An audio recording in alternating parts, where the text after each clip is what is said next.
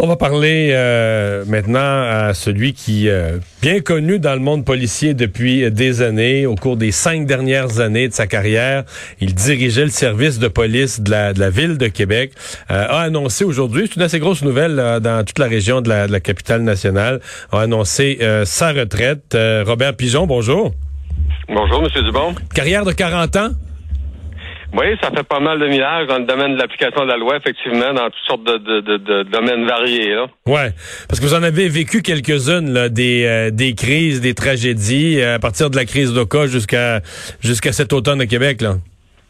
Ben effectivement, c'est peut-être des concours de circonstances, mais effectivement, j'ai eu d'être déployé dans toutes sortes de situations complexes, euh, parfois apocalyptiques, comme la crise du verglas, la guerre des moteurs. Donc, euh, à la fois, ce sont des événements qui sont tragiques, mais pour un policier de carrière, c'est des opportunités de se réaliser dans des dans des contextes euh, tout à fait différents de ce qu'on ferait à l'habitude. Placez-moi la, la pandémie, parce que là, je parle d'un policier d'expérience, en même temps, un peu plus de liberté de parole du fait de, de, de, de quitter, de prendre sa retraite. Parlez-moi un peu de la pandémie là-dedans. Ça, c'est un genre de travail, ça amène les policiers dans un genre de travail jamais, à peu près jamais vu auparavant, là. Ben là, vous avez tout à fait raison. On n'a jamais vécu ça, euh, personne, là, de travailler, de faire de la sécurité publique dans un contexte où il y a un virus qui est en, circulation, qui est en propagation. Donc, notre personnel aussi peut être exposé. Il faut s'assurer de ne pas perdre nos forces policières, de perdre notre force opérationnelle, tout en continuant à donner la même qualité de service aux hmm. citoyens. Mais en plus, on ajoute un couvre-feu à ça. Donc là, on tombe vraiment à un autre niveau. Un couvre-feu à la grandeur du Québec. Hmm. C'est un enjeu vraiment là, de sécurité publique présentement. Parce que on donne des contraventions, comment j'appellerais ça? Tu sais, des motifs pour lesquels les gens n'ont pas un long historique. Là. Je veux dire, rouler vite sur la route, sais, je veux dire, on a, on a, on a sept ans, puis on sait que faut pas rouler vite parce que, tu tu peux pogner une contravention. On dirait que c'est comme, c'est acquis.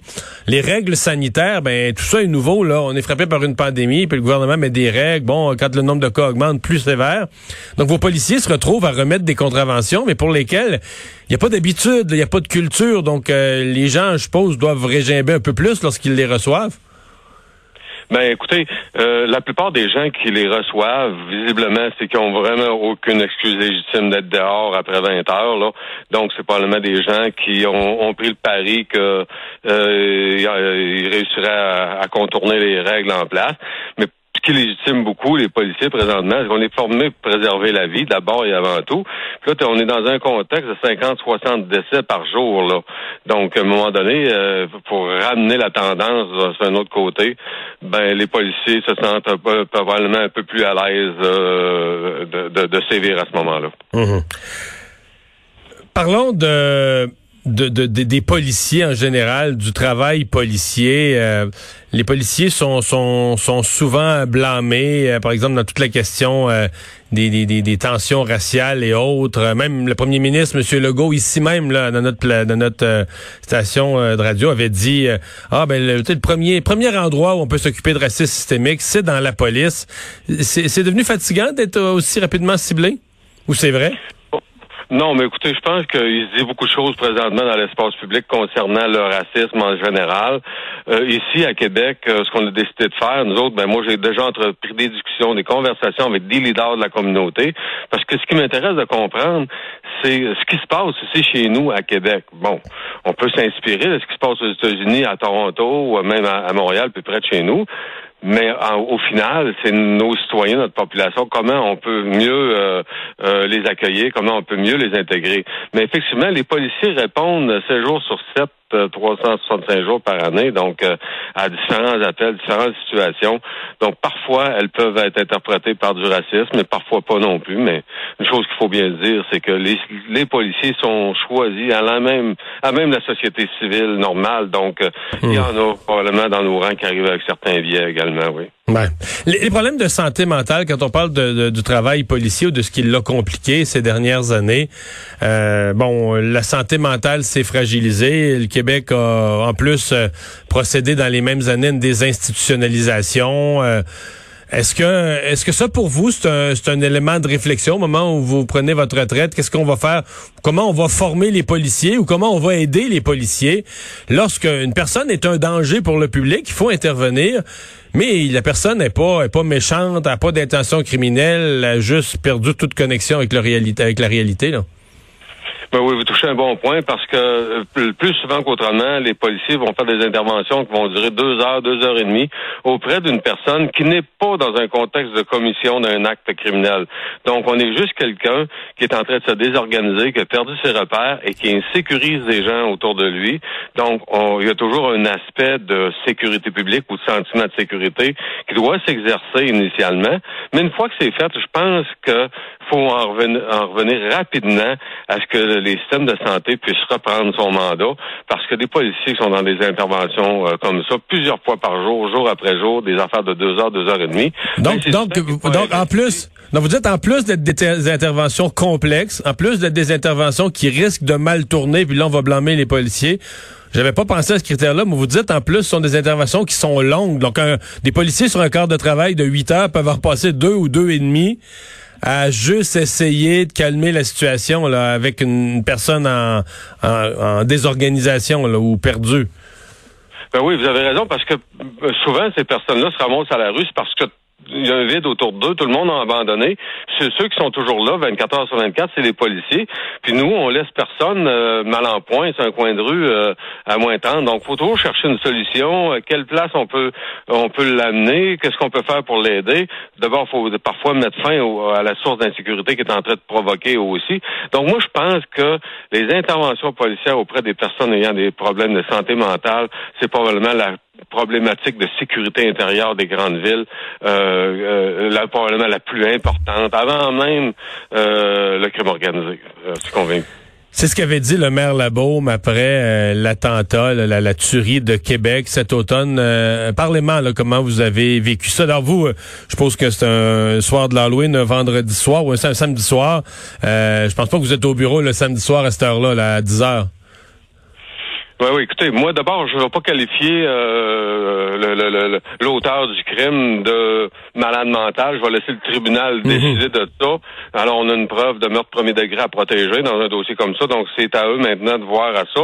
Mais moi, ça fait deux fois que ça m'arrive là dans mon mandat où un dimanche soir, euh, je suis tranquille chez moi à préparer mon lundi matin et mon téléphone sonne, puis euh, il y, a un tueur de masse qui est entré au centre. Donc ça, le, vous, vous êtes le grand patron, le directeur général de la police, on vous avertit, là. C'est ces, deux ah événements-là, vous êtes averti tout de suite? Ah, c'est en temps réel. Moi, je me, je suis quelqu'un qui est extrêmement proche des opérations policières. J'ai beaucoup, beaucoup à cœur la sécurité publique, euh, dont j'ai la responsabilité ici à la ville de Québec. Et euh, immédiatement, je me mets en action quand il arrive comme quelque chose comme ça. On se met en mode opérationnel. On, on, ouvre nos centres de commandement, puis on mobilise tout le monde. Puis là, vous rentrez vous-même? Oh oui, absolument. Moi, je rentre, moi-même. Je suis ça toute la nuit s'il faut. Euh, je suis des opérations et puis je m'implique beaucoup. Mm-hmm. Euh, Comment vous l'avez vécu? Euh, on reparlera de la Grande Mosquée de Québec, mais celui de cet automne, euh, parce que c'était quand même long. Euh, on a cherché l'individu longtemps. Peut-être que vous, vous en saviez plus long, vous en saviez plus long que le public, là, mais on avait l'impression qu'on cherchait un individu. On, on, avait de la misère à vraiment à, comprendre ce qui s'était passé. Il y avait des blessés à toutes sortes d'endroits différents, parce qu'il y avait sévi à toutes sortes d'endroits différents. Vous aviez des témoignages confus aussi de gens qui l'avaient vu passer à course, ne savaient plus dans quelle direction. Comment ça s'est vécu de vous, du centre de commandement? Ben oui, euh, sans nécessairement aller trop loin, protéger la preuve sera déposée devant, le tribunal, mais il reste quand même une chose, c'est que d'un point de vue, lorsqu'une personne euh, choisit des victimes au hasard, abandonne son véhicule, puis est il est en euh, il est en cavale sur le territoire et son objectif c'est de prendre faire le plus grand nombre de victimes possible, eh bien c'est un enjeu de sécurité. Euh, il faut prendre, prendre change rapidement. là, les gens nous appellent, euh, sont, sont, sont investis par la peur. Il y a de l'information, des informations qui sont moins bonnes. donc il faut démêler tout ça, mais il faut le démêler en temps réel à, à, une vitesse éclair. Là. On n'a pas de temps à perdre. Là. Vraiment, on est à ça. C'est une chasse à l'homme très active. Là. Mm-hmm. Euh, La, grande mosquée, évidemment, ça, c'était euh, toute une euh, toute une tragédie, situation bien différente parce que là, c'est le, le responsable qui, qui, appelle carrément, là, qui appelle lui-même au 911 euh, après. comment vous, parce que ça, ça a tuerie dans un endroit fermé, communauté précise visée dans son lieu de culte. Vous l'avez vécu comment celle-là, le jour même, les jours après? Oh, c'est absolument épouvantable lorsqu'une personne décide, euh, motivée par la haine, d'entrer dans un lieu de culte et de faire feu sur les gens qui se trouvent. Écoutez, ça marque l'imaginaire, ça marque une société, ça marque une province. C'est, un événement qui est unique en soi, puis j'espère qu'il n'arrivera plus jamais, là, parce que je souhaite pas ça à personne. Quand on vous a appelé ce soir-là, c'était un dimanche soir, euh, un peu après souper. Quand on vous appelle, est-ce qu'on vous donne euh, un portrait complet. Qu'est-ce qu'on, qu'est-ce que la personne qui vous appelle, qu'est-ce qu'ils vous disent au, départ? Ben, j'ai été appelé tellement en temps réel que là, on est dans. Il semblerait qu'une personne est entrée au centre culturel, aurait fait feu, il y aurait plusieurs victimes, euh, euh, les appels semblent crédibles au 911, et là, euh, la personne qui est mon, mon interlocuteur, visiblement, je suis obligé de lui donner de la crédibilité parce que ce qu'il me raconte, là, c'est ça semble être un fait concret. Là. Donc là, on embarque en mode opérationnel assez vite. Mm-hmm. Qu'est-ce que qu'est-ce que vous donneriez comme euh, conseil euh, aux, jeunes euh, aux jeunes policiers ou si on vous invitait comme conférencier à, à Nicolet là, des jeunes qui vont qui vont graduer au printemps qui vont devenir policiers l'année prochaine c'est quoi pour vous être policier dans, dans l'avenir? Ben d'abord, euh, oui, on travaille dans un environnement qui est différent. Et chacune des recrues qui arrivent au service de police de la Ville de Québec, je me présente là à leur premier jour et je vais les rencontrer. J'ai une conversation avec eux, on discute de ça. Mais je vois des jeunes qui sont animés beaucoup par la passion. Euh, les formations à Nicolette ont été euh, ont changé avec les années aussi, sont orientées beaucoup plus vers les réalités contemporaines. Donc ce qu'on vit maintenant, la façon dont ça se passe. Donc je pense que les gens qui viennent dans la police, dans la traite très grande majorité le font pour les bonnes raisons, c'est-à-dire qu'ils ont la passion de servir. Ils savent qu'ils vont travailler en situation ambiguë euh, la plus grande partie de leur, carrière, la plus grande partie de leur vie. Alors, ça prend des gens qui sont capables de s'adapter dans l'ambiguïté, dans des situations complexes. Ça prend énormément de patience maintenant parce que dénouer un, impasse face à une personne qui, qui, qui est plus qui est plus connectée avec la réalité ou qui est désaffiliée, ça prend de l'empathie, ça prend de la patience.